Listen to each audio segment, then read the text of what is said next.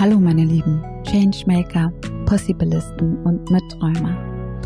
Willkommen beim Podcast Making the Workplace a Better Place.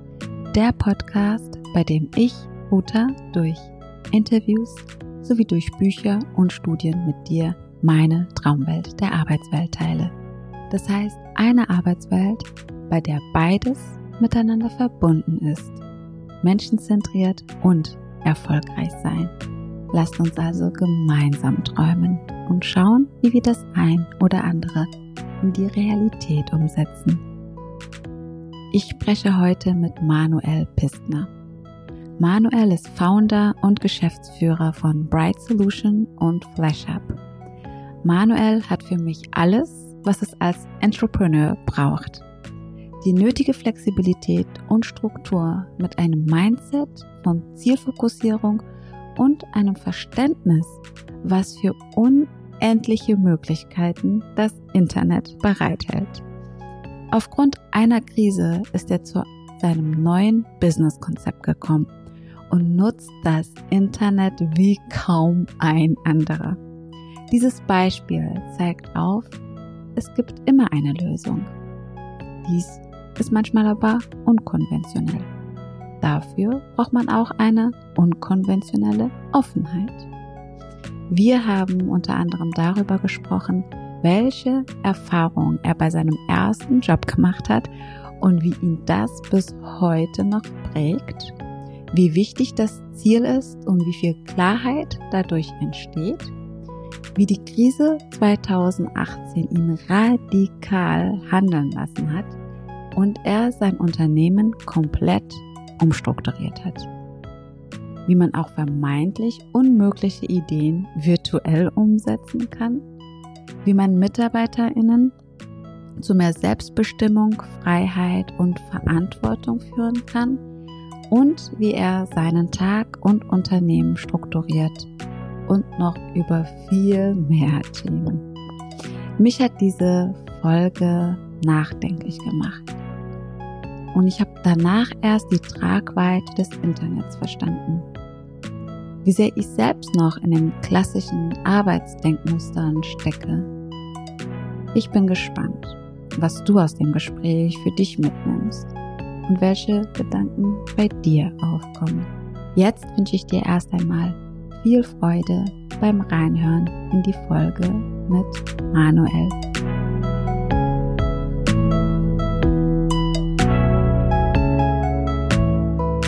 Ähm, erstmal herzlich willkommen, Manuel. Ich freue mich total, dass du zugesagt hast.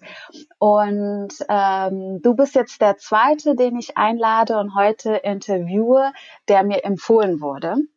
Und zwar habe ich ja äh, die, also es gehört zu meinen Abschlussfragen. Die letzte Frage ist, welche Person, welches Buch oder welches Unternehmen würdest du gerne in meinem Podcast hören wollen?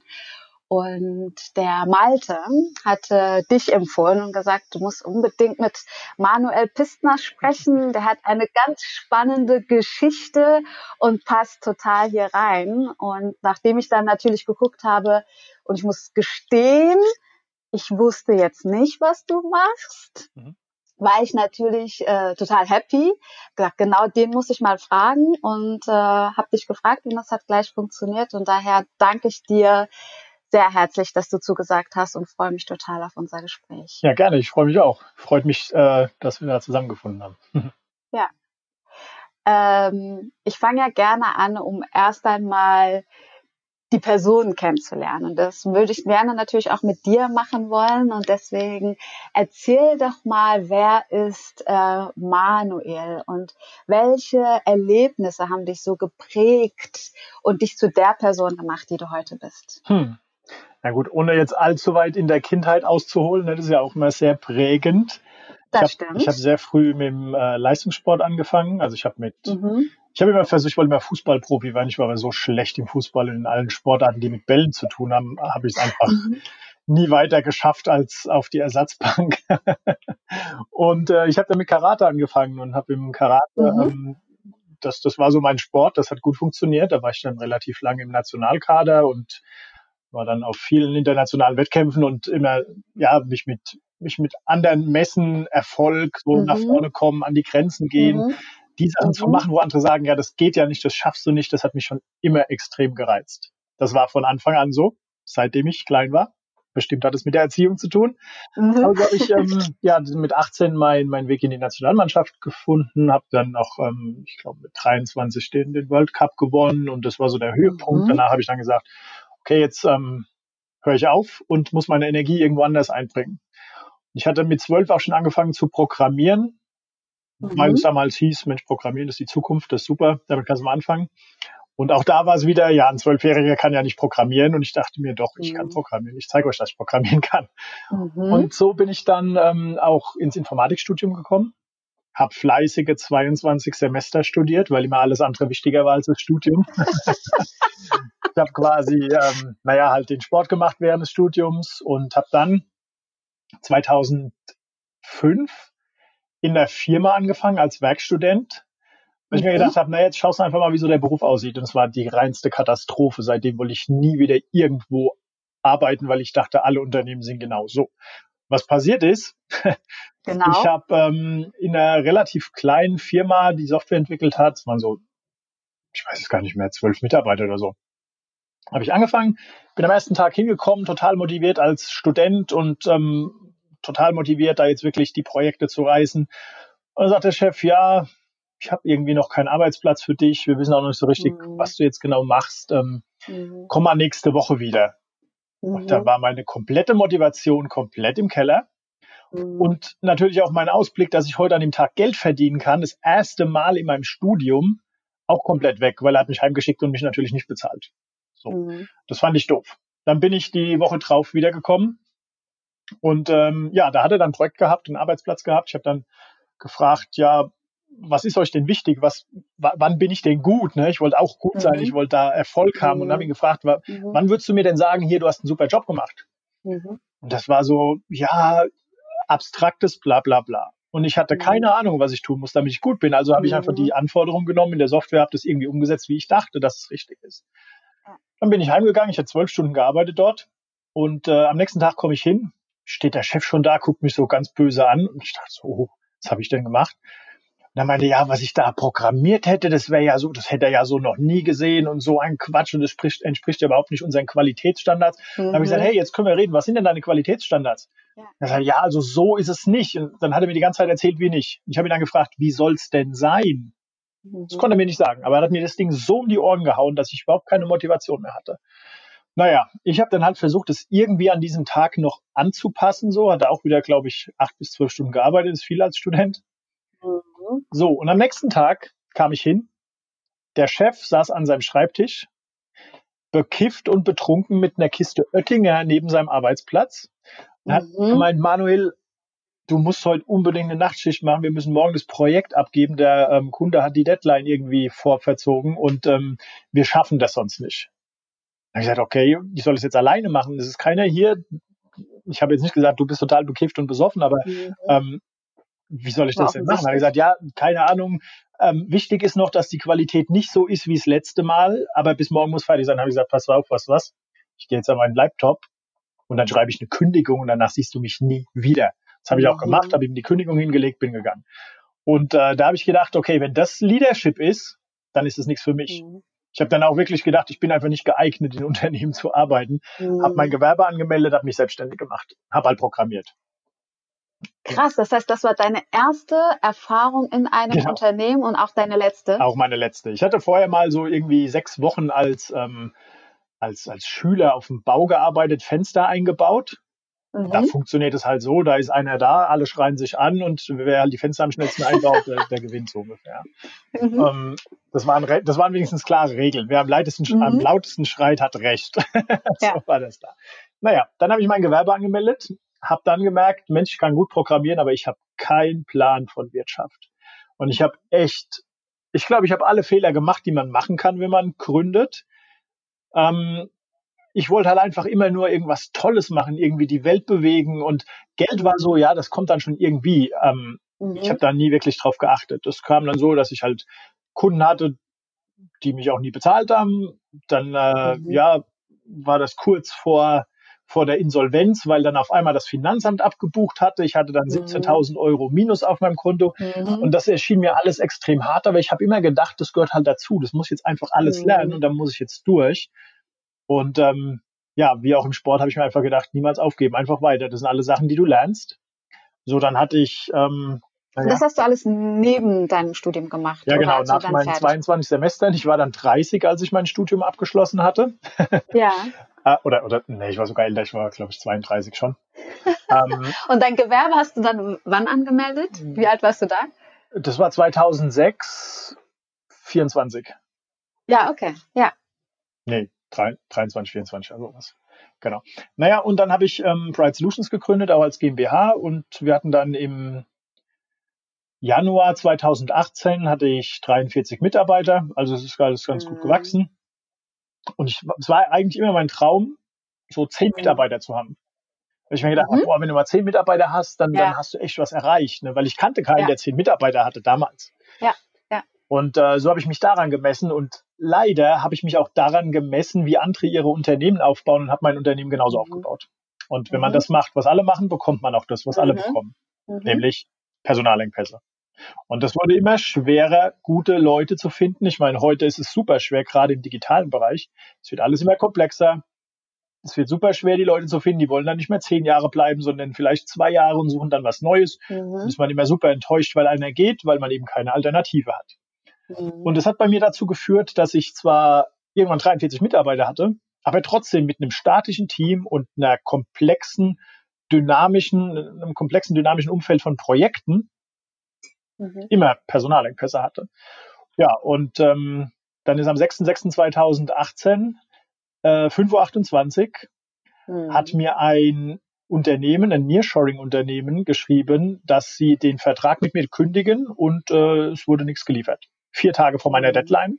Was wir machen mussten, sind 8000 Seiten migrieren.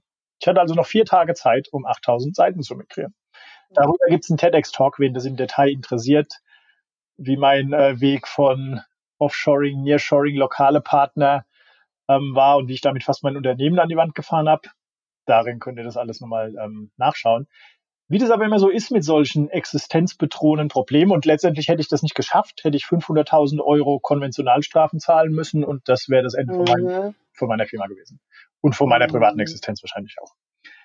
Naja, ich hatte dann Studien gelesen von der Stanford University, und nach dem Motto Never Give Up war das quasi meine wirklich letzte Chance, das in die Praxis umzusetzen, was dort in der Wissenschaft mal aufgearbeitet wurde, nämlich globale virtuelle Teams aus Freelancern einzusetzen. Die, die. Studien heißen Flash Teams, Dream Teams und Flash Organizations. Mhm. Und da war super viel Glück dabei. Da war mhm. wirklich super viel Glück dabei. Aber das hat mich dazu geführt, dass ich noch am selben Tag ein Team von 23 Leuten hatte. An einem Tag. Sonst hat es drei bis sechs Monate gedauert, bis ich einen neuen Mitarbeiter gefunden habe. Wie hast du das denn ganz genau gemacht? Naja, ich habe, ähm, also das kannst du auch in den Studien nachlesen. Der Schlüssel dabei ist eben einmal wirklich ein digitales Leadership-System zu haben, also ein Task-Tracking-Tool, wo wirklich mhm. präzise nicht unbedingt die Aufgabe, sondern das Ziel drinne steht. Okay. Dass du Rollen definierst, damit jeder wirklich volle Klarheit hat, was er oder sie machen soll. Nicht wie ich damals als Werkstudent, komme da rein, was mhm. muss ich machen? Ja, pf, keine Ahnung, mach mal irgendwas und dann ist schlecht. Ja? So, also diese Klarheit im, wo wollen wir hin und was genau ist meine Verantwortung, die jedem im Team zu geben. Das war das Erste. Mhm. Ne? Nur Leute haben führt nicht zu Erfolg. Du brauchst die richtigen Leute in den richtigen Rollen und Transparenz über den Fortschritt. Da habe ich Trello. Dafür benutzt. musst du ja erstmal wissen, was du brauchst. Ich glaube, genau. da fängt es ja schon bei da einigen Unternehmen an. Genau. Ja, ja. ja. ja. Und ähm, ich habe schon seit 2012 immer mal wieder mit Freelancern gearbeitet, deshalb kannte ich das schon so ein bisschen vom Gefühl, aber so komplett. Mhm. 23 äh, Leute in was weiß ich wie vielen Ländern, unterschiedliche mhm. Zeitzonen und die habe ich alle nie gesehen. Mhm. Früher bin ich eine Woche in die Ukraine, eine Woche nach Weißrussland, eine Woche nach Schweden, habe die alle persönlich besucht, eine Woche. Ja. Da kannte ich die gar nicht. Naja, ich habe dann Jobs gepostet auf den ganzen Freelancer-Plattformen und habe mir mhm. zuerst eine gesucht, die Erfahrung, eine Projektmanagerin, die Erfahrung mit dem Führen von virtuellen Teams hat. Und da hatte ich super Glück, habe ich ähm, Janet getroffen. Die ist heute noch Freelancerin, lebt in Barcelona, kommt eigentlich aus Kanada und managt bei Bright Solutions die gesamten Operations. Das ist meine operative Leiterin mhm. inzwischen. Freelancer mhm. virtuell. Und die hat mir einfach Zuversicht gegeben und hat halt gesagt, ja, das, was du machst, ist hart und ambitioniert. Keine Ahnung, ob es funktioniert, aber lass es uns mal versuchen. Es kann funktionieren. Ja, und dann habe ich, ähm, hab ich ihr gesagt, sie soll die Leute interviewen. Ich habe quasi ein einstündiges Onboarding-Video gemacht. Und was ganz wichtig ist, war damals für mich zu verstehen, ich muss die richtigen Fragen stellen, um die mhm. Insights der Leute zu bekommen, damit ich bewerten kann, sind es die richtigen. Das heißt, ich habe denen ein Stunden Video gemacht mit Onboarding und was sie tun sollen und was sie erreichen sollen mhm. und habe sie eine Frage gefragt, die war nämlich, was ist das Komplexeste an diesem ganzen Job? Und glaubst du, dass du das hinbekommst? So. Okay. Und dann weiß ich, ob sie es geschaut haben. Ja. Wenn da nur irgendwie bla bla bla, ja, it's good job, it's good job, dann weiß ich, okay, ja. da ist nichts dahinter, ja. Ja. So, und dann hatte ich ähm, mit diesem Filter hatte ich 23 Leute. Dann hatte ich mir alle, dann hatte ich mir einen Trello-Board, Trello ist so ein Task-Tracking-Tool, hatte ich mir ähm, 8000 Tasks importiert. Mhm. Dafür habe ich mir so einen Google Cloud Engineer gesucht, der hat ein Skript geschrieben mhm. und hat das aus einer CSV-Datei dort importiert. Das heißt, wir hatten dort einen mhm. doppelqualitätsgesicherten Workflow ja. mit 8000 Karten und ich hatte im Gegensatz zu den Experimenten mit Offshoring und Nearshoring, wo ich nur einen Account Manager habe, keine Transparenz, was da hinten passiert und kein Zugriff, also keine Kontrolle auf das Team und damit absolut hilflos, wenn der sagt, sorry, mhm. wir haben was anderes, was spannender ist, hatte ich hier volle Transparenz und volle Kontrolle. Und zwar nicht über die Tätigkeit der Leute, das ist egal, aber über den Fortschritt und über die Ergebnisse. Mhm.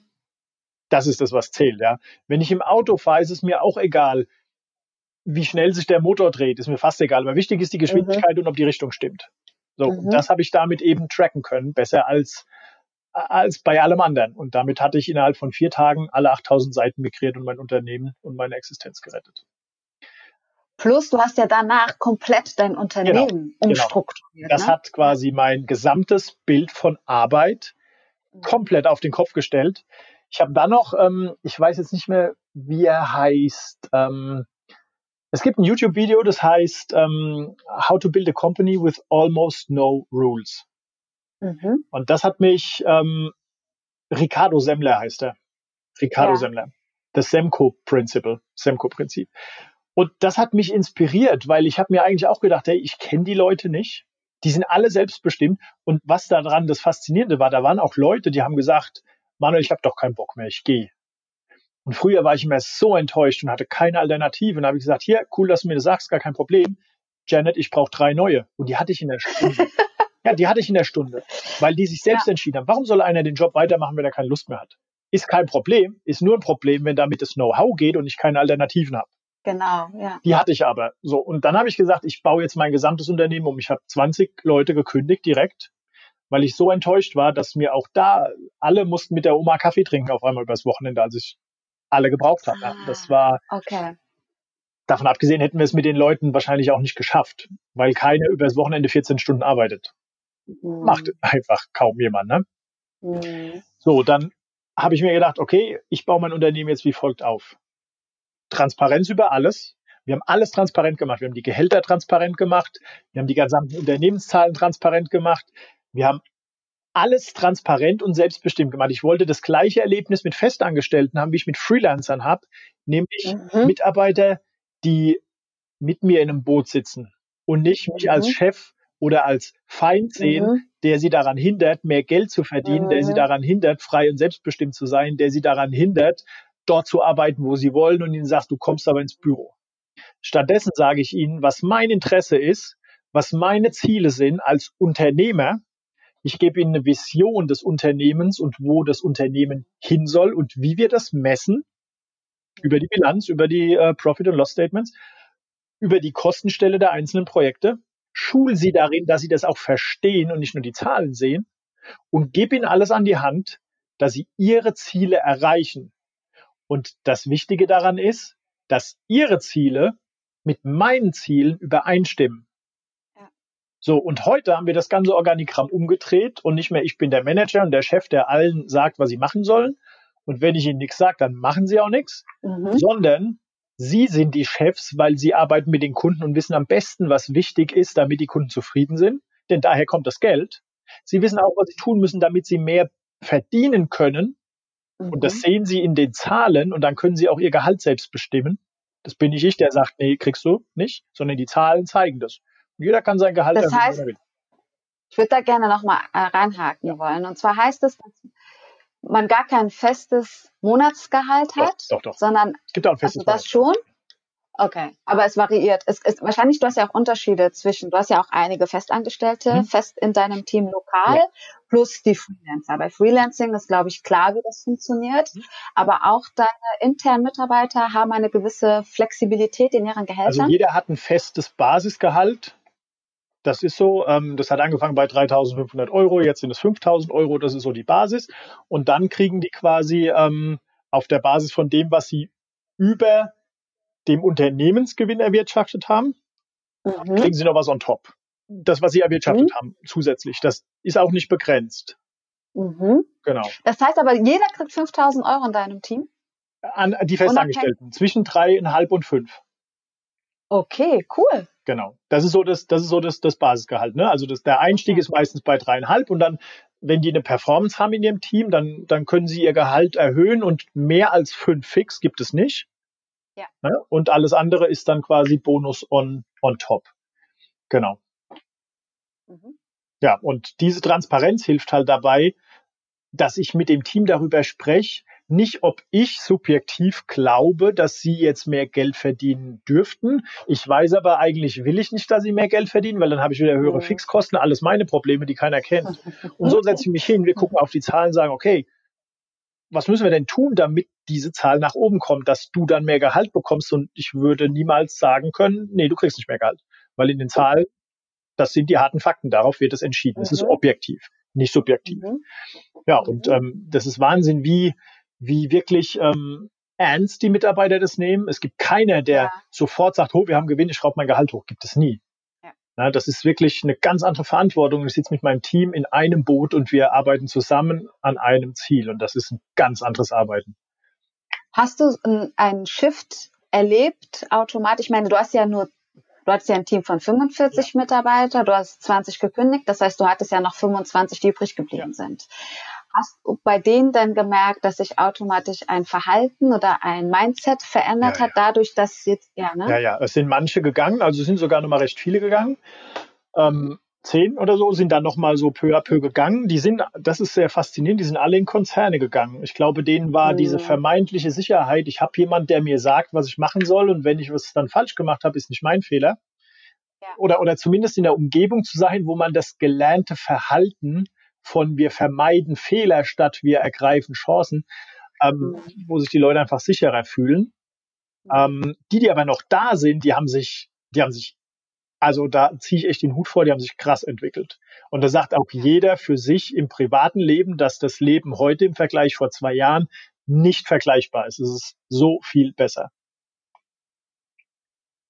Weil die Leute lernen das heißt, selbstständig, eigenverantwortlich zu leben. Die lernen Wirtschaft zu verstehen, wie die ganzen Mechanismen funktionieren, auch im Privaten. Die lernen, dass sie plötzlich nicht mehr ein Rad in der Mühle sind, sondern die lernen, dass sie selbst Dinge bewegen können, dass Fehler nicht schlimm sind, sondern dass sie sich damit verbessern. Und zwar nicht nur, weil es jemand sagt, sondern in der Praxis. Das gibt unheimlich Power für alles, was du im Leben er mhm. erreichen willst. Das heißt, das sind echte Intrapreneurs jetzt geworden. Inzwischen ja, ja ne? so kann man sagen. Sie sind wir haben Zweierteams, die nennen wir Squads. Mhm. Ja. Das ist einmal ein Customer Success Manager oder Customer Success Managerin und die Person hat den Fokus auf, wie der Name sagt, die Zufriedenheit des Kunden. Das ist alles. Das ist der einzige Fokus. Da, genau, da möchte ich aber noch mal reingucken, weil ich, du hattest, ich hatte mir das, ich hatte das nämlich gesehen, du hast Customer Success Manager. Sagst jetzt aber die Zufriedenheit der Kunden. Das ist ja ein Unterschied, weil ich, was ich ja kenne, ist Customer Service, mhm. Customer Experience, mhm. Customer Satisfaction. Ja. Aber du sagst Customer Success. Mhm. Das heißt, es ist ja von der Wortwahl her ja. schon mal was ganz, ganz anderes. Ja. Das heißt, wie wichtig sind diese Begrifflichkeiten am Ende? Ich glaube, die Begrifflichkeiten sind gar nicht wichtig. Es ist wichtiger, was die Leute darunter verstehen. Ich könnte auch mhm. Rolle A nennen, wenn ich das Wort mhm. Rolle A mit der richtigen Bedeutung auflade und es in mhm. der Kultur jeden Tag wieder zeige, dann ist auch Rolle A ein guter Begriff. Die Frage ist, mhm. was bewirkt das bei den Leuten? Was ist ihr, ihr, ich sag mal, was ist ihr KPI? Auf welche Zahl schauen sie? Und die, die schauen auf den Net Promoter Score mhm. der automatisch alle 45 Tage bei allen Kunden gemessen wird.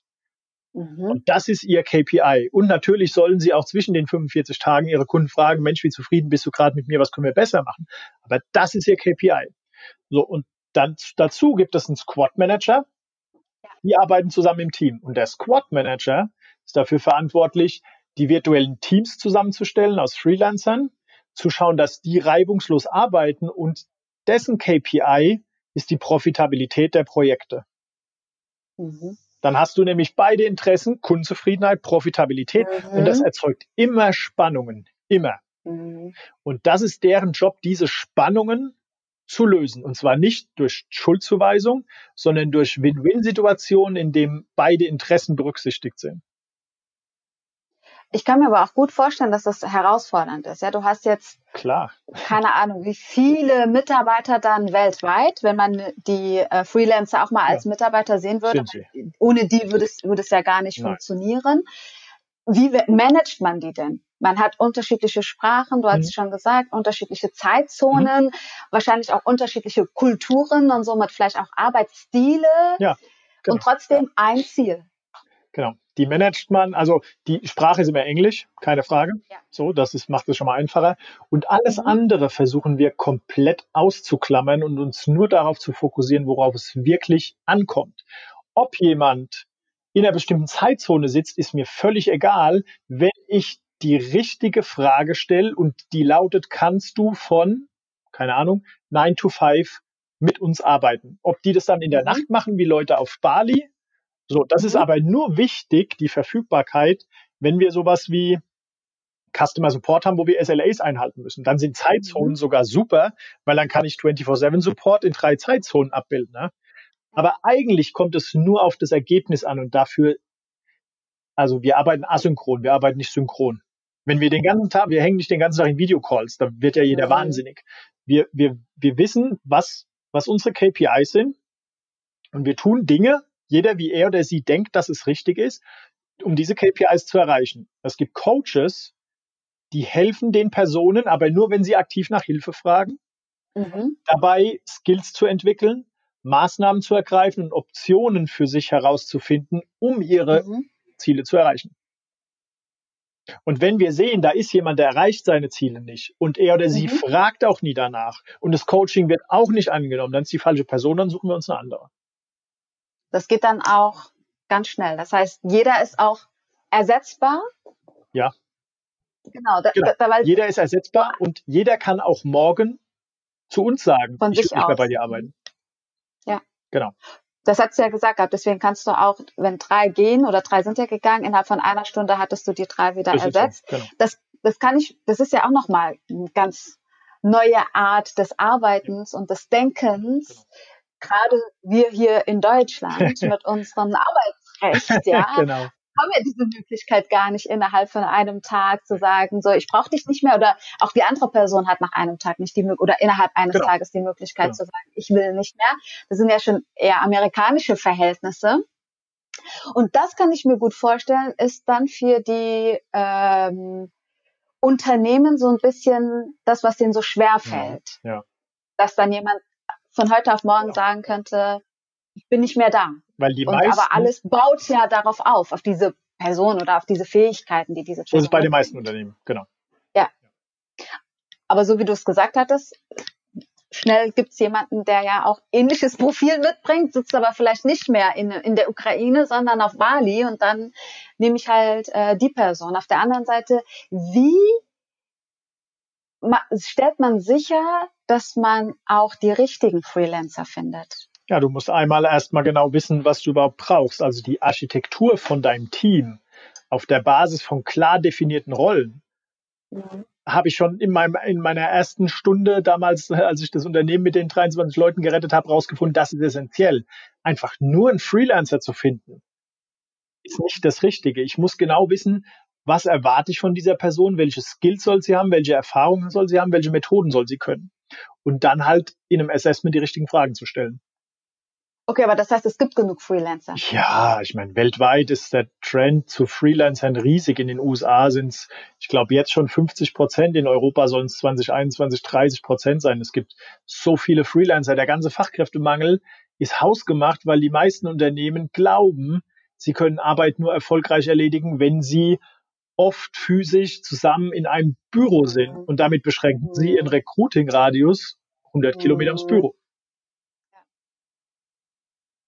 Das ist nochmal echt wichtig, dass du das sagst, weil ich habe irgendwie, ich habe gerade gelesen gehabt, dass Fiverr zehn Jahre alt Ja, das gibt's schon lange. Das ist alles schon da, ja. schon lange da. Aber, aber wenn wir ehrlich sind, es gibt immer noch viele in Deutschland, die Fiverr noch nicht einmal kennen, obwohl es sie schon seit zehn Jahren gibt. Und wenn man da mal reinguckt, es gibt, klar, es gibt auch äh, einige äh, deutsche Freelancer, ja. aber die Masse ist natürlich amerikanisch, ja, indisch und so weiter. Das ist äh, ja, das nochmal. Was, was ich oft feststelle, ich, ich, ich sage denen auch immer, also vielen Unternehmern, die mich fragen, Mensch, kennst du einen Freelancer? Mhm. Ich kenne tausende Freelancer, aber die Frage ist, was brauchst du denn? Ja, ich brauche einen Softwareentwickler. Mhm. mhm. Und, und das ist aber auch nicht die Wahrheit. Mhm. Es ist einfach so, es ist inzwischen sehr komplex und du musst wirklich im Detail verstehen, was du brauchst. Weißt du, wenn du nur sagst, ich brauche einen Projektmanager, auch das ist nicht die Wahrheit oft, was dann oft passiert, sie finden Projektmanager und dann, und dann sagen sie, ja, das hat doch nicht geklappt, der war nicht zuverlässig, der hat was auch immer. Es ist so einfach, Leute auszutauschen, statt die Fehler woanders zu suchen, nämlich im Input, in der Art zu delegieren, mhm. im Leadership-System, in den Tools. Ja, da gibt es genug. Deshalb scheitern auch viele mit Upwork und Pfeiffer und Freelancer.com und Google mhm. und wie mhm. sie alle heißen und sagen danach, das funktioniert nicht. Sie haben es einmal versucht, sagen danach, funktioniert nicht. Entweder die Plattform ist schlecht, die Freelancer sind schlecht, mhm. irgendeinen Grund gibt's immer. Ne? Und es ist so 90 Prozent, weil der Trend so groß ist an Freelancer, 90 Prozent der Freelancer, würde ich sagen, erfüllen nicht das, was wir implizit erwarten mhm. von Freelancern. Und noch viel schlimmer, wir können es nicht mal von ihnen fordern, weil wir oft gar nicht explizit wissen, was wir eigentlich erwarten. Oft haben wir danach eine Erkenntnis und sagen, ja, der, keine Ahnung, ähm, hat nicht die Qualität geliefert. Selbe wie ich damals hatte. Wenn ich aber frage, okay, wie, wie ist denn deine Qualität definiert? Die meisten wissen das gar nicht. Wie soll es dann jemand anders machen? Wenn ich nicht aufschreiben kann, was ich brauche, was mir wichtig ist, dann kann das kein anderer liefern. Und das ist, das ist oft schwer. Das ist. Wenn ich das übersetze in so traditionellen Unternehmen, ist es ja eigentlich auch manchmal so. Man sagt dann, ich habe diese und diese Erwartungen an ja. dich. Also nicht ganz konkret, Output müsste so und so sein oder noch besser, wie du es gesagt hattest, die KPIs ja. lauten genau, genau. folgende äh, sehr ganz konkret. Da weiß man auch, woran man selbst äh, gemessen wird. Es ist nicht immer so möglich. Also es gibt ja auch Aufgaben, die sind eher qualitativer Natur und gar nicht so klar, äh, wie vielleicht jetzt so ein Net Promoter Store, äh, Score. Aber es gibt andere Möglichkeiten, das trotzdem so präzise äh, wie möglich zu machen. Ja, und, und lass mich kurz eine Sache nur sagen. Wenn ja. Damals, als es den Net Promoter Score noch nicht gab, hätte jeder gesagt, Kundenzufriedenheit ist subjektiv.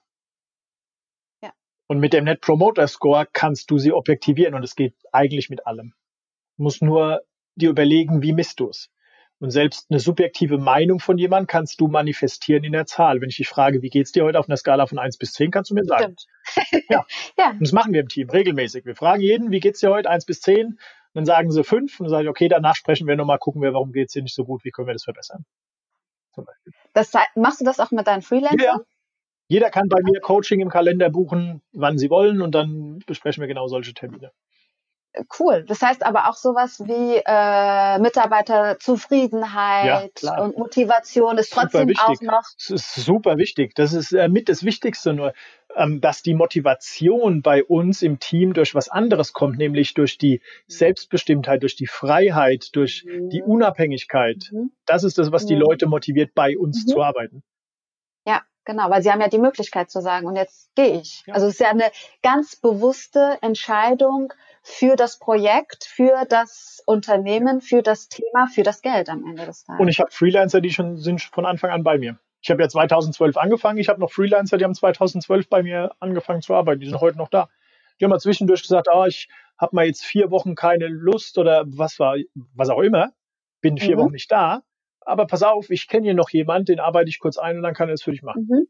Mhm. Das ist einfach die Regel. Wenn du gehen willst, kannst du jederzeit gehen. Schau nur, dass du uns unterstützt, dass wir jemand anders onboarden können. Gab es noch nie Probleme mit.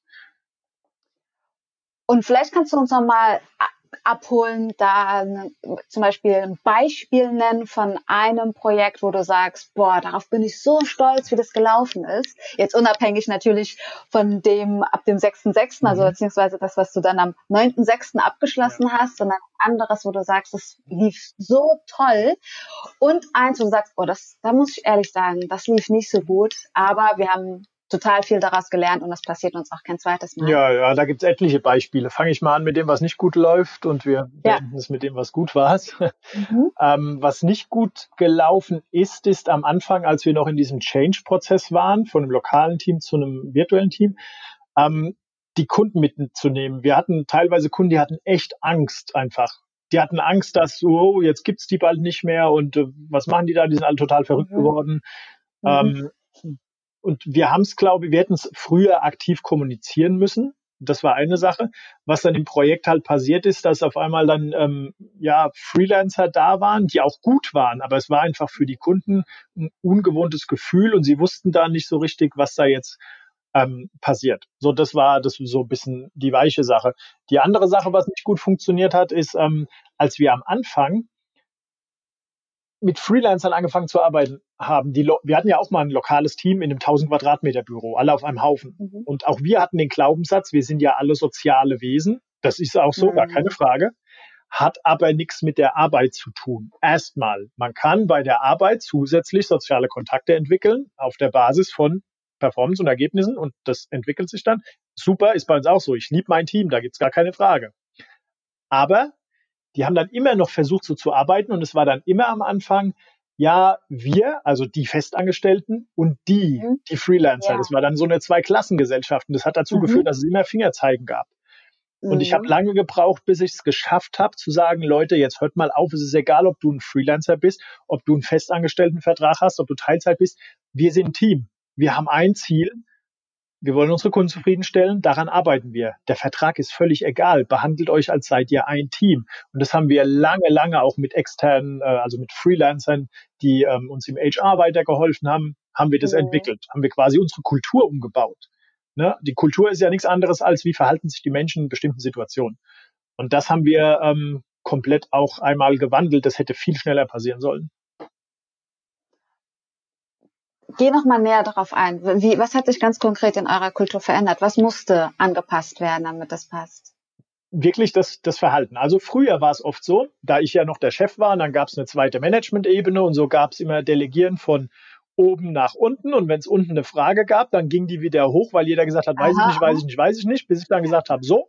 Und dann ging es wieder runter und dann haben die gesagt, ja, habe ich nicht verstanden, frag den nochmal und so ging es immer hin und her. Mhm. Mhm. Ähm, das gibt es heute nicht mehr. Heute ist jeder im Rahmen seiner Rolle komplett eigenverantwortlich für eigene Entscheidungen. Jeder kann um Support fragen. Immer, jederzeit. Aber jeder muss eigene Entscheidungen treffen. Was sich ganz konkret in der Kultur verändert hat, ist früher waren Leute immer nur, ich sag's mal provokativ, am Jammern mhm. und sich am Beschweren. Mhm. Haben gesagt, ja, ich kann ja nichts dafür und der hat ja gesagt und ich musste ja und ich wurde ja alles immer passiv. Heute hinzu, okay, wie kann ich das denn lösen? Wer kann mir denn helfen? Was bedeutet es denn für mich? Wie kann ich meinen Kunden glücklich machen? Nach vorne. Das ist komplett, und, und da sind zwischendrin Leute natürlich auf der Strecke geblieben, ja, die ich ähm, vielleicht in dem Change nicht mitgenommen habe. So, das ist so eine Sache, wenn ich den Change nochmal machen würde, würde ich entweder ganz ehrlich gesagt am Anfang noch mehr Leute entlassen, wo ich genau weiß, die passen da nicht rein. Naja, es ist ja so, die wurden ja nur unglücklich und sind dann gegangen. Wo ich am Anfang schon gesehen habe, für die, das ist nix. Das sind eher, die sind im politischen Umfeld besser aufgehoben, wo sie, mhm. ja, es passt einfach zu vielen besser. Und die haben mir das am Anfang auch gesagt. Die haben gesagt, ja, ähm, finde ich irgendwie seltsam, aber ich probiere es mal. Und die sind alle gegangen. Okay. Hier ist noch ein Fehler. Und zwar. Das heißt also, man weiß es direkt eigentlich schon. Ist man der Typ dafür, der auch Verantwortung ja. für sein Verhalten übernehmen möchte und nicht unbedingt jemand braucht, der einem sagt, mach das jetzt genau so bis dann und dann, sondern selbst. Ich glaube, das merkt man. Ich habe noch. Ja. Es gibt ja auch verschiedene Persönlichkeitstests, daran kann man das, glaube ich, ja. auch erkennen. Ähm, was, was mir noch ähm, wirklich sehr bewusst wurde während dem Change-Prozess ist, als ich am Anfang gefragt hatte, was haltet ihr davon? Oder ich habe nicht gefragt, was haltet ihr davon, sondern wie findet ihr es, wenn wir eine Firma aufbauen, die Freiheit und Selbstbestimmtheit von jedem Einzelnen in den Vordergrund rückt. Alles super, super klasse, total toll, keiner Nein gesagt. Was mir aber nicht dabei klar war, ist, dass es eine Waagschale ist und auf der anderen Seite liegen volle Disziplin, volle Verantwortung, volle Selbstständigkeit. Mhm. Und da ich da ich das nicht äh, bewusst hatte, präsent hatte, habe ich nicht danach mhm. gefragt, was ich dazu sagen. das war das zweite Problem. Wenn du zu was Ja sagst, musst du immer wissen, zu was sagst du dann Nein. Das stimmt. Sie sagen dann Nein zu jemand anders macht meine Arbeit, jemand anders äh, sagt mir, was ich tun soll. Ich bin nie schuld, weil es waren immer die anderen. Ja. Das haben wir erst gelernt. Ja. Sorry, du wolltest dann noch ein Beispiel nennen, wo was richtig gut gelaufen ist. Genau. Ähm, wir haben Projekte gemacht, die wir niemals hätten machen können. Also zwei Beispiele. Wir haben am Anfang, das war ein Experiment, wollten wir unser Büro, wo wir leider einen Vertrag abgeschlossen hatten über fünf Jahre, inzwischen haben wir es nicht mehr, mhm. weil es komplett untervermietet ist, aber ähm, wir wollten das intern so ein bisschen schön machen, ne? Also, dass man unsere Kultur sieht, unsere Werte, so Thinktanks mhm. und was man nicht alles macht, damit sich die mhm. Mitarbeiter wohlfühlen. Ne? Dabei fühlen sie sich oft dort am wohlsten, wo sie sein wollen. Selten ist es das Büro. Ähm, ja, ich habe versucht, äh, eine Innenarchitekturfirma zu finden bei uns in Darmstadt. Mhm. Das hat alles ewig gedauert. Ich habe ein Testprojekt gemacht. Die sollten quasi Beschilderungen außen anbringen an der Fassade. Es hat, boah, es hat ewig gedauert. Ich glaube acht Wochen. Und dann haben sie es an einer Säule haben sie es vergessen, dann hat es nochmal zwei Wochen mhm. gedauert, Riesenkraft. Dann habe ich gesagt, komm, wir probieren mal was, wo alle immer sagen, das geht ja nicht, weil, und es gibt immer Gründe, wir versuchen mal unser Büro mit einem virtuellen Team zu renovieren. Würde jeder sagen, ja, wie soll das denn gehen? Du musst ja da irgendwie auch die Wände aufstellen und einreißen und so weiter. Ja, ja. Ich hatte damals schon eine Marketingmanagerin in Philippinen, einen Art Director in Serbien und eine Designerin in Argentinien. Ah krass, ja. Und ich habe ähm, sonntags bin ich durchs Büro gelaufen mit meinem Handy und habe das ganze Handy gefilmt und habe drauf gesprochen, was ich mir so vorstelle. Äh, ich habe das ganze ja. Büro mit dem Handy gefilmt. Ja. ja. Und ähm, dann habe ich das Video genommen, habe das meiner HR-Leiterin, auch eine Freelancerin, Natalia, der habe ich das mhm. gegeben, habe gesagt, guck mal, ich hätte gerne, dass das Wirklichkeit wird. Ich will, dass mein Büro so wird, wie ich das hier jetzt drauf gesprochen habe. Ich habe keine Ahnung, was ich dafür brauche. Und da sagte sie, na ja, so bei einer Software braucht man eigentlich einen Softwarearchitekten. Hier würde ich sagen, suchen wir mal einen Innenarchitekten. Ich sage, okay, dann such mal. Und dann hat sie mir Sonntagabend ein Interview mit Zaki aus Dubai organisiert. Und äh, der hat gesagt, ja, ähm, kann ich dir machen, schick mir bitte noch den, ähm, die, die Büroabmessung, den Floorplan. Mhm. Habe ich ihm geschickt. Dann hat er gemeint, schau, ich mache das jetzt so, du gibst mir den Kontakt zu deinem Marketing-Team, also die drei, ne, mhm. ne, Designer, ähm, Art mhm. Director und Marketingleiterin. Und mit denen baue ich dir zusammen einen kompletten 3D-Walkthrough durch dein Büro für dreieinhalbtausend Euro. Dachte ich, mhm. okay, Deal, das machen wir. Und er hat mir wirklich innerhalb von zwei Wochen mit immer wieder Status-Updates hat er mir komplett mhm. digitalen 3D-Walkthrough durch mein Büro gebaut. Gibt's ein Video auf YouTube. Mhm. Ähm, wenn ihr mhm. googelt nach äh, Remote ist das nicht möglich, Manuel. So ja. heißt das Video, ja. Und äh, da sieht man auch die, den 3D-Walkthrough und so. Ja. Und ja, dann war der fertig. Ich war total begeistert. Dann habe ich gesagt, so, jetzt habe ich dich aber. Das sieht zwar gut aus, aber das ist noch lange nicht das, was ich will. Wie kriegen wir das jetzt in mein Büro? Dann habe ich gesagt, ja, ist kein Problem. Er nimmt jetzt Google und googelt nach einem Generalunternehmer bei mir in der Region. Und dann hat er den ausgesucht und dann rief mich zwei Tage später jemand aus dem Taunus an und hat gemeint, ja, ähm, hallo Herr Pistner, mich hat ein Zaki aus Dubai angerufen. Ich habe keine Ahnung, was der wollte, aber Sie seien ein wichtiger Kunde, hier bin ich. Ja, und dann äh, hat er halt angefangen, der wusste genau, was er machen sollte, auf der Basis von dem 3D-Walkthrough und dem Plan, den Zaki erstellt hat. Das hat dann irgendwie Aha. drei, vier Wochen gedauert und dann war das komplette Büro in der ersten Version fertig und dann musste ich ja die Abnahme machen. Und ich hatte mhm. keinen Plan davon, was ich da jetzt abnehme, was für mich bedeutet. Mhm. habe ich gesagt, mhm. ähm, Zaki, guck mal, wir machen das jetzt so, ich nehme jetzt mein Handy, mhm mach die Kamera an, führ dich durch die Gewerke, du machst Screenshots und kreist ein, was noch nicht passt. Und dann schicken wir ja. dem so das Mängelprotokoll. War für alle Beteiligten super und nach äh, nochmal ein, zwei, drei Wochen irgendwann war das Ding abgenommen und alles fertig.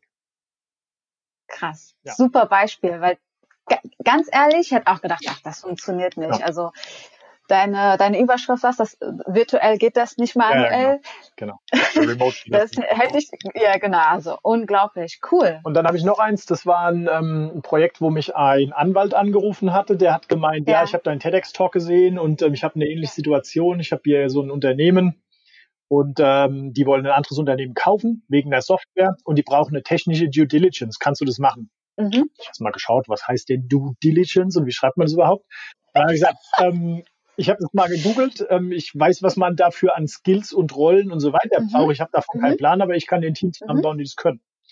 Dann haben wir wirklich innerhalb von drei Tagen ein Team gebaut aus mhm. einem Due Diligence Experten, der sich für Soft mit mhm. Software, mit Open Source Software auskennt, aus den USA, ein Salesforce Architekten aus Indien, eine Projektmanagerin aus ähm, Barcelona, in Portugal saß noch, noch ein Salesforce-Architekt und in Bali saß so ein DevOps-Ingenieur, so ein Cloud-Architekt. Mhm. Und die haben ein komplettes, ich glaube, 60 Seiten Dokument geschrieben auf der Basis der Software, die sie analysiert haben, die dann Teil von diesem Merger-Prozess wurde. Mhm. Ja, und damit war ähm, das Problem von dem Anwalt erledigt, weil er hatte nur zwei ITler und die hatten von äh, mhm. Plan außer von PCs. Und damit war auch das Problem gelöst. Und ja, das war sehr, sehr faszinierend, das zu sehen, weil ich damit noch nie irgendwas zu tun hatte. Der Schlüssel ist also die richtige Architektur vom Team mit den richtigen Skills und dann die richtigen Experten dort reinsetzen. Das ist das A und das O.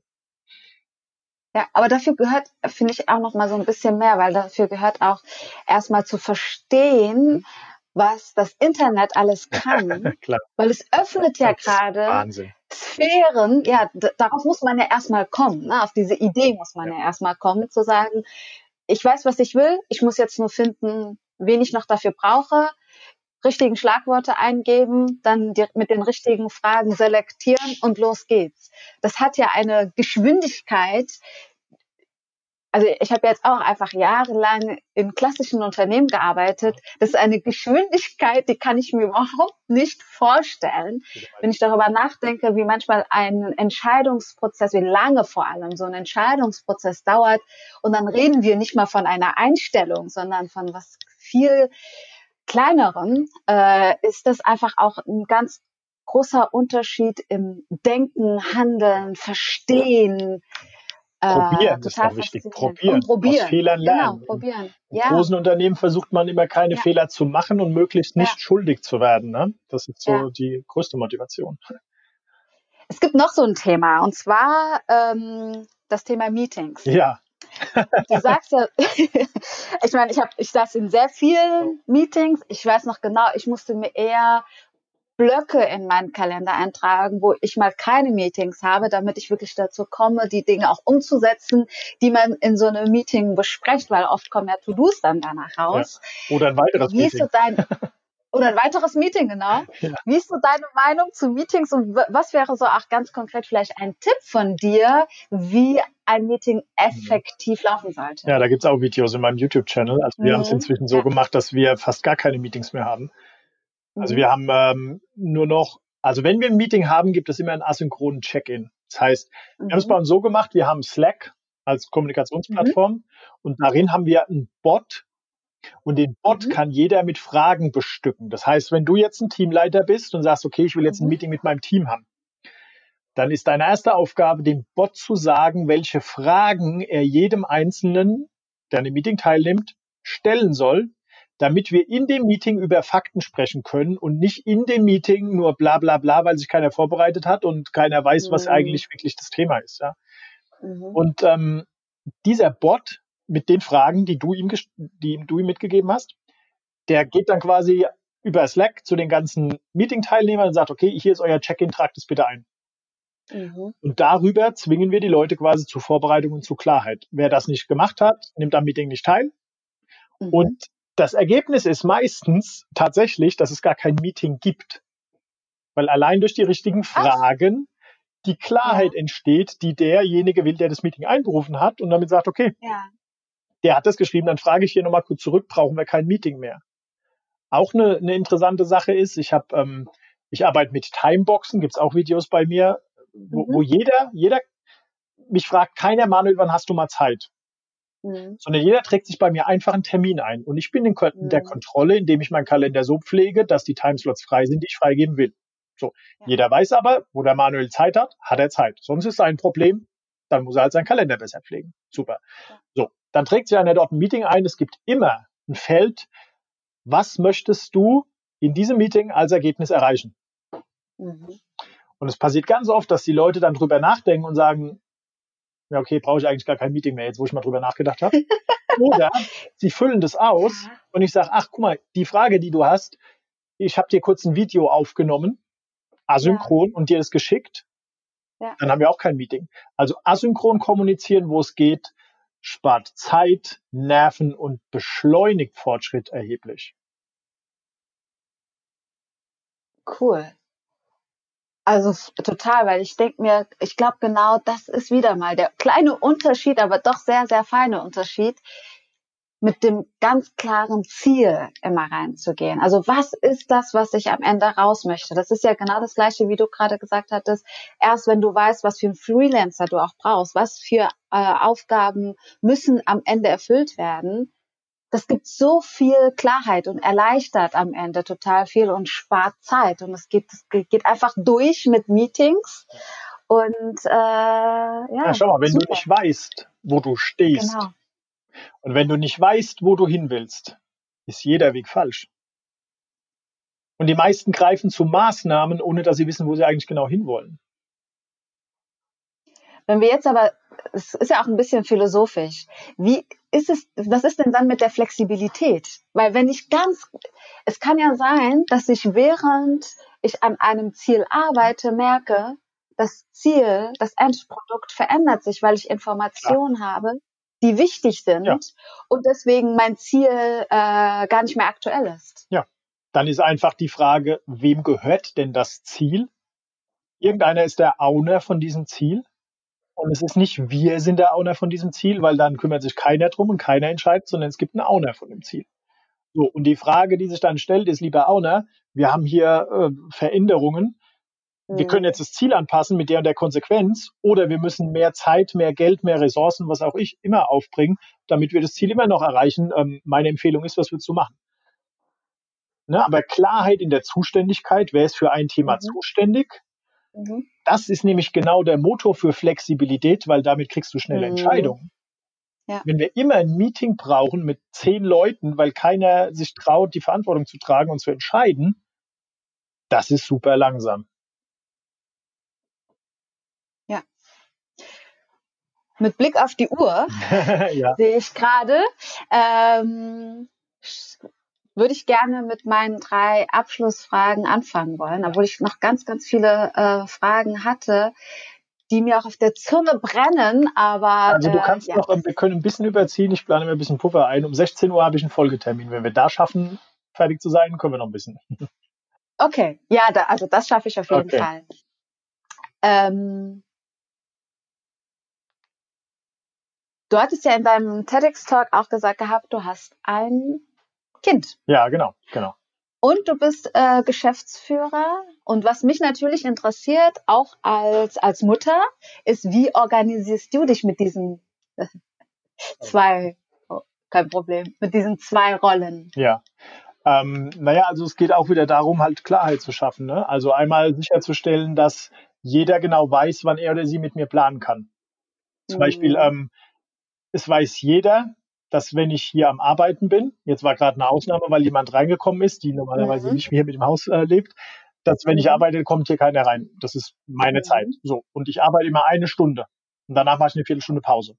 Jeder weiß, wann diese Viertelstunde ist. Und jeder weiß, dass ich in dieser Viertelstunde für alle anderen Sachen greifbar bin. Und somit wird das mhm. Ganze zuverlässig und planbar, was die meisten mit, ja, der ist ja gar nicht flexibel bewerten würden, weil ja, der kann ja. immer nur dann, wenn seine Zeit Timeslots da sind wird es aber, und so machen wir es in der Firma auch, als mhm. zuverlässig wahrgenommen. Mhm. Und wenn ich jetzt sofort die Hilfe von irgendjemand brauche und der ist nicht da, dann ist eigentlich das Problem, dass ich mich halt einfach verplant habe. Dann muss ich da irgendwie mit klarkommen, aber ich weiß, in der Stunde kann ich die Person sofort greifen.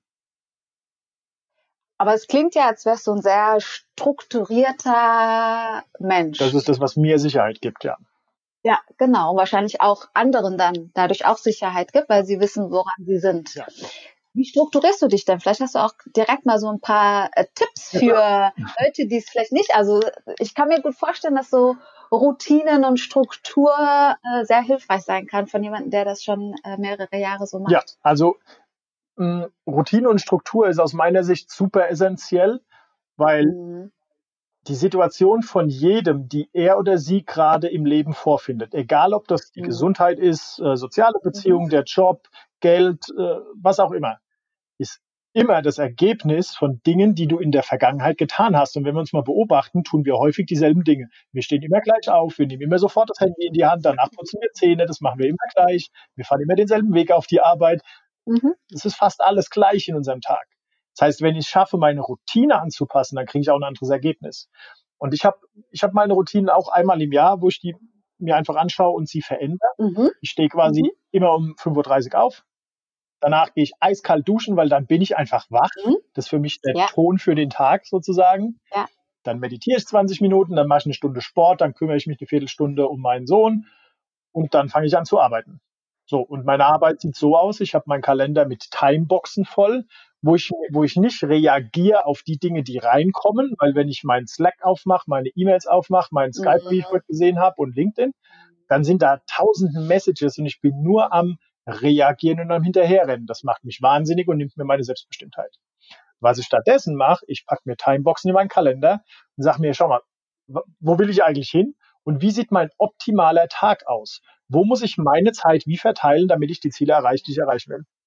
Und da sind auch Timeboxen für Kommunikation drin. Ja. Und da halte ich mich dran. Nicht immer und es funktioniert auch vielleicht maximal 70 Prozent.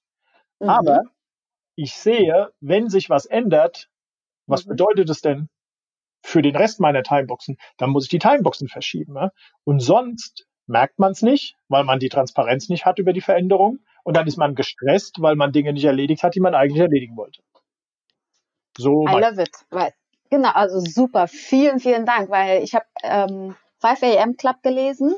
Okay. Seitdem stehe ich auch morgens um 5 Uhr auf okay. und habe da so erstmal 20 Minuten ähm, Sport, dann 20 Minuten meditieren, dann 20 Minuten reflektieren, lesen. Da mache ich auch erstmal so meine äh, To-Dos und so weiter. Ja. Und jetzt lese ich gerade Atomic Habits. Ah, das habe ich auch.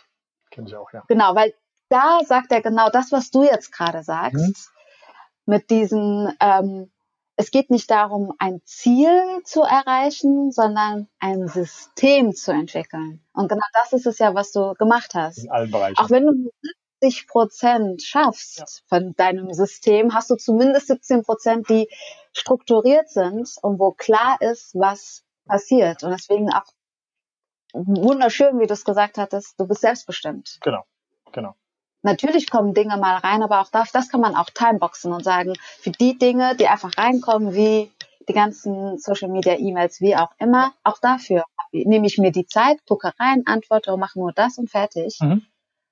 Äh, ändert total viel, finde ich, auch in in der Person. Also ich habe einfach für mich gemerkt, dass ich viel fokussierter dadurch geworden bin, disziplinierter geworden bin und seltener in so Stresssituationen genau. komme, dass ich das Gefühl habe, ich habe so 100 To-Dos noch in meinem Kopf. Ich weiß gar nicht, wann ich die schaffen soll. Doch ich weiß, wann ich sie schaffe. Und wenn ich dann Zeit mit meinem Sohn habe, ist das eine hundertprozentige Zeit, die ich mit meinem Sohn habe. Genau. Und wer, wer immer Sachen parallel macht oder glaubt, Sachen parallel machen zu müssen, ähm, der hat noch nicht verstanden, dass das der größte Performance-Killer und Stressfaktor ist, weil Multitasking funktioniert nicht. Und wenn du glaubst, zwei Sachen gleichzeitig machen zu müssen, dann haben sie es beide nicht verdient, deinen Fokus voll zu bekommen und dann mhm. sind sie wohl nicht wichtig. Mhm. Also ist die Priorisierung wieder das Thema, ja. Und ich kombiniere mhm. meine Timebox im Kalender mit einem Trello-Board, wo ich quasi eine mhm. Spalte habe pro mhm. Thema, also eine Spalte für Sales, eine Spalte für Marketing, für HR, mhm. was ich halt so für Rollen habe eine Spalte mhm. pro Rolle, wenn du so willst. Und ja. dort sammle ich alle Sachen drin. Ich mache nie Dinge sofort. Ich packe die mir dort rein. Und dann priorisiere ich. Was am wichtigsten ist, schiebe ich ganz oben hin in der Spalte. Wenn meine Timebox kommt, dann nehme ich das, was oben steht. Fertig. Oder ich sage, es ist doch nicht mehr wichtig und repriorisiere. Und so habe ich immer meine Sachen im Überblick. Ich weiß, meine Prioritäten sind ganz oben. Ich kann jemand sofort sagen, wenn er oder sie mir eine Aufgabe gibt, wann ich das machen kann. Und das ist wichtig. Es ist nicht sofort wichtig, es jetzt zu machen, sondern es ist wichtig zu sagen, wann kann ich das machen und das ja. auch zuverlässig zu tun. Und das schafft ja. man nur durch Struktur. Ja, super, danke. Danke fürs Teilen. Das ist, äh, ich, ich glaube, dass genau das nochmal bei einigen Personen ähm, hilft, nochmal die Extrameile zu gehen mhm. oder vielleicht auch erklärt, warum äh, das eine oder andere nicht so funktioniert, wie sie es gerne hätten, weil die notwendige äh, Struktur da fehlt. Ähm, dann lass uns jetzt doch direkt mal mit meinen Abschlussfragen so. beginnen. Dank dir für die Zeit, die du uns noch geschenkt hast. ähm, wie stellst du dir die Arbeitswelt in zehn Jahren vor und wie würdest du sie dir wünschen? Also ich glaube, dass in zehn Jahren das, was wir heute machen, gerade durch Corona wurde das ja beschleunigt, ja.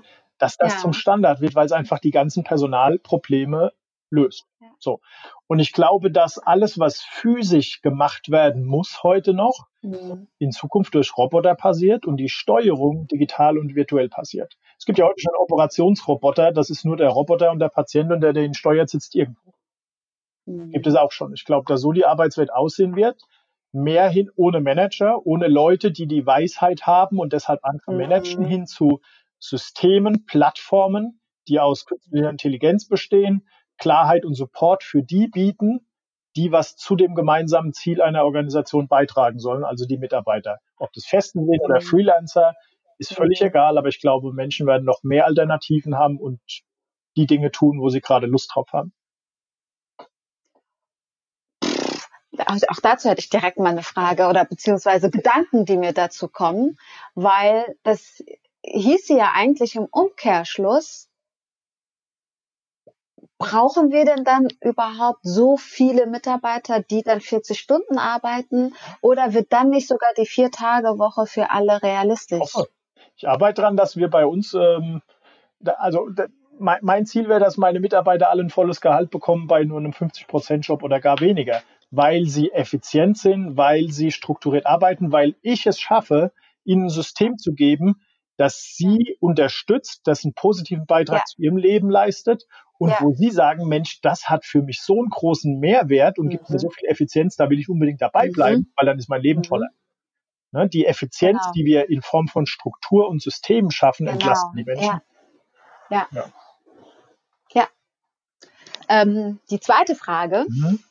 Welchen Tipp würdest du deinem 20-jährigen Ich geben, wenn du ihm heute begegnen würdest? Ja, das, was ich vorhin auch schon gesagt habe. Hör auf, irgendwas zu machen, überleg dir, wo du hin willst und dann mach das, was dich dahin bringt. Ich habe oft, ich, ich liebe es zu starten, Sachen anzufangen, irgendwas zu machen aus, aus Begeisterung, aus Energie raus. Mhm. Deshalb habe ich in meinem Leben viele Dinge gestartet und angefangen und deshalb habe ich auch mein Unternehmen aus einem Impuls raus fast mhm. verändert. Mhm. Aber ähm, man kommt nur dahin, wo man hin will, wenn man weiß, wo man hin will. Klingt banal, ist aber für die für viele sehr weit weg. Und was ich vorhin gesagt habe, wenn ich nicht weiß, wo ich hin will, ist jeder Weg falsch. Aber das ist ja das Schwierige, wenn man 20 ist, zu wissen, wo man hin will, weil man sich wahrscheinlich auch gar nicht vorstellen kann. Ich weiß nicht, ob du mit 20 schon wusstest, ich werde mein Unternehmen haben mit so und so viel Mitarbeiter, ich werde Geschäftsführer und so wird es sein. Und somit verbaut man sich ja dann vielleicht. Also gehört dieses Starten, einfach mal machen, Klar. nicht dazu und dann entwickelt sich irgendwann das Ziel. Doch, auch machen und starten ist super wichtig, um Klarheit zu bekommen, was ich eigentlich will, weil damit machst du Fehler ja. und siehst, was du nicht willst. Aber ja. ähm, das ist ja auch okay, wenn ich mir sage, okay, ich will probieren, ich will Fehler machen, mhm. um zu lernen, ist ja auch ein Ziel. Mhm. Dann starte ich mhm. einfach irgendwas und gucke, okay, was kann ich mhm. daraus lernen? Auch das ist ein Ziel. Mhm. Und ich rede auch nicht davon, dass ich sage, okay, wo will ich in zehn Jahren stehen? Keine Ahnung, ich weiß auch nicht, wo ich in zehn Jahren stehen will. Aber ich weiß inzwischen, wie, wie mein Leben sein soll, wie ich mich fühlen will was ja entkoppelt ist von dem, was ich erreiche, wenn, wenn man es schafft. Ne? Aber das ist wesentlich wichtiger. Und wenn, wenn ich wirklich materielle Sachen habe, wie mein Unternehmen entwickeln, solche Dinge, ja. das funktioniert eben nur, wenn ich die richtigen Dinge richtig tue. Ja. So, und wenn ich nicht weiß, wo ich hin will, wie gesagt, dann ist jeder Weg falsch. Und es kann auch sein, dass ich nur ein Ziel für morgen habe. Ist auch okay. Mhm, mhm. Super, dann kommen wir zu der dritten Frage, zu der letzten Frage, die mich ja zu, zu dir geführt hat. Also welches Buch, Unternehmen oder Person würdest du gerne in meinem Podcast hören hm. wollen und warum? Ich habe gestern gerade ein Hörbuch angefangen, das heißt äh, Der Zwei-Stunden-Chef von ja. Insa Klasing. Hm, ach so, okay. Wenn du, wenn du die vielleicht ja. bekommst, wäre super. Sag ihr einen schönen Gruß von mir. Kennst du sie? Nee. Ich habe ihr nur geschrieben auf LinkedIn, ähm, dass ich ja. gestern in der Sonne gesessen habe, ihr Hörbuch angehört habe und mich dabei gefragt habe, weil es am Anfang um Kontrolle geht. Wie gesagt, ja. wir müssen Kontrolle aufgeben. Das hat mich zum Nachdenken gebracht, weil ich mich gefragt habe, ob wir denn, also wir können ja nicht alles aufgeben zu kontrollieren. Wir können uns ja nicht ins Auto setzen und sagen, ich baue ein Tacho aus, weil Kontrolle hindert mich daran, schneller ans Ziel zu kommen, wenn ich die Geschwindigkeit kontrolliere. Ich glaube, ist ja die Frage, darum, wie Sie es gemeint Menschen, hat. Ja. ja. genau. Menschen zu kontrollieren, die Tätigkeit von Menschen zu kontrollieren oder eher gesagt nicht zu kontrollieren, ja. sondern eben nur Ziele, Fortschritt und Performance zu messen. Ja. Und das ist ja gar nicht so weit weg von dem, wie ihr es jetzt gerade macht. Ja, ja, genau. rein ins Vertrauen, weil damit kommt es ja auch dazu, dass Mitarbeiter erstmal merken, sie sind äh, verantwortlich und ähm, dann kommt es zur Eigeninitiative, ja, wenn weniger Vertrauen ist. Das ist ja auch wieder ein, ein Kreislauf. Ja, ja. Ja, die Eigeninitiative, die entlastet als Unternehmer extrem. Ich hatte früher immer 10 bis 14 Stunden Tage.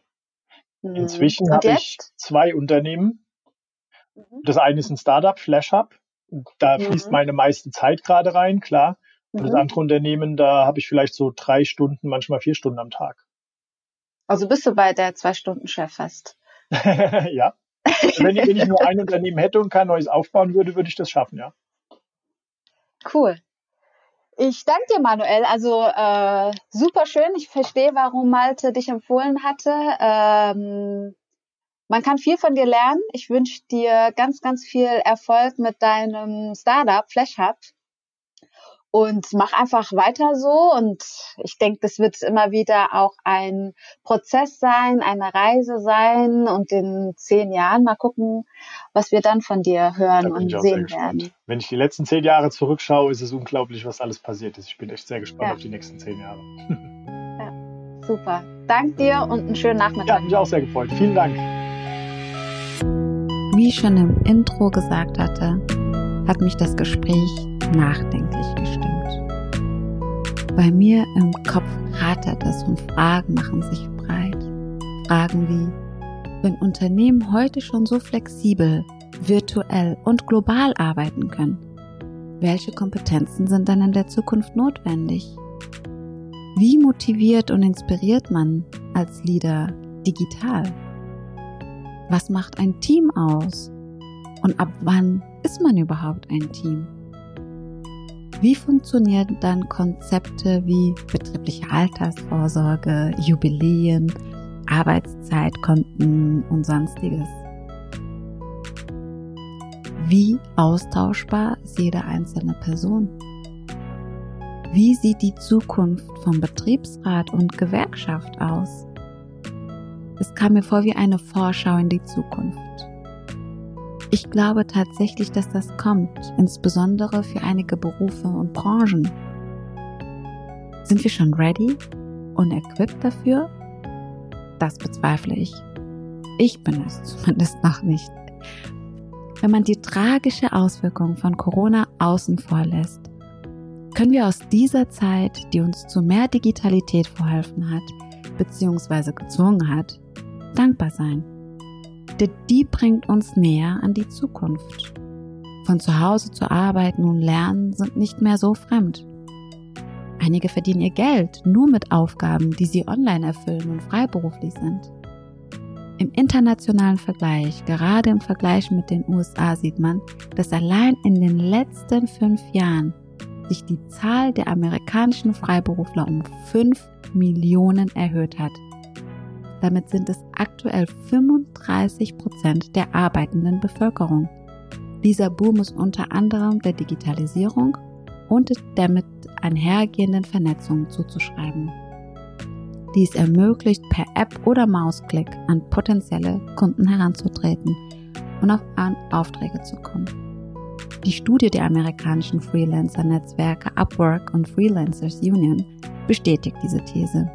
77 Prozent der befragten Freelancer gaben an, dass technische Möglichkeiten sie enorm dabei unterstützen, Projekte zu finden.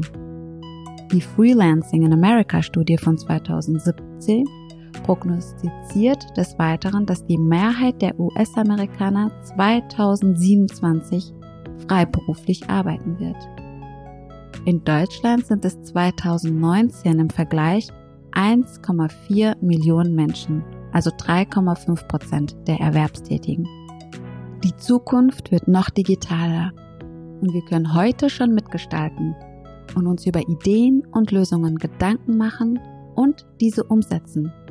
Wir können jetzt auf der fast grünen Wiese unsere Samen sehen und zum Beispiel von einer Vier-Tage-Woche bei voller Bezahlung träumen und sie wahr werden lassen. Oder wie Manuel sagt, 50% arbeiten bei 100%iger Bezahlung.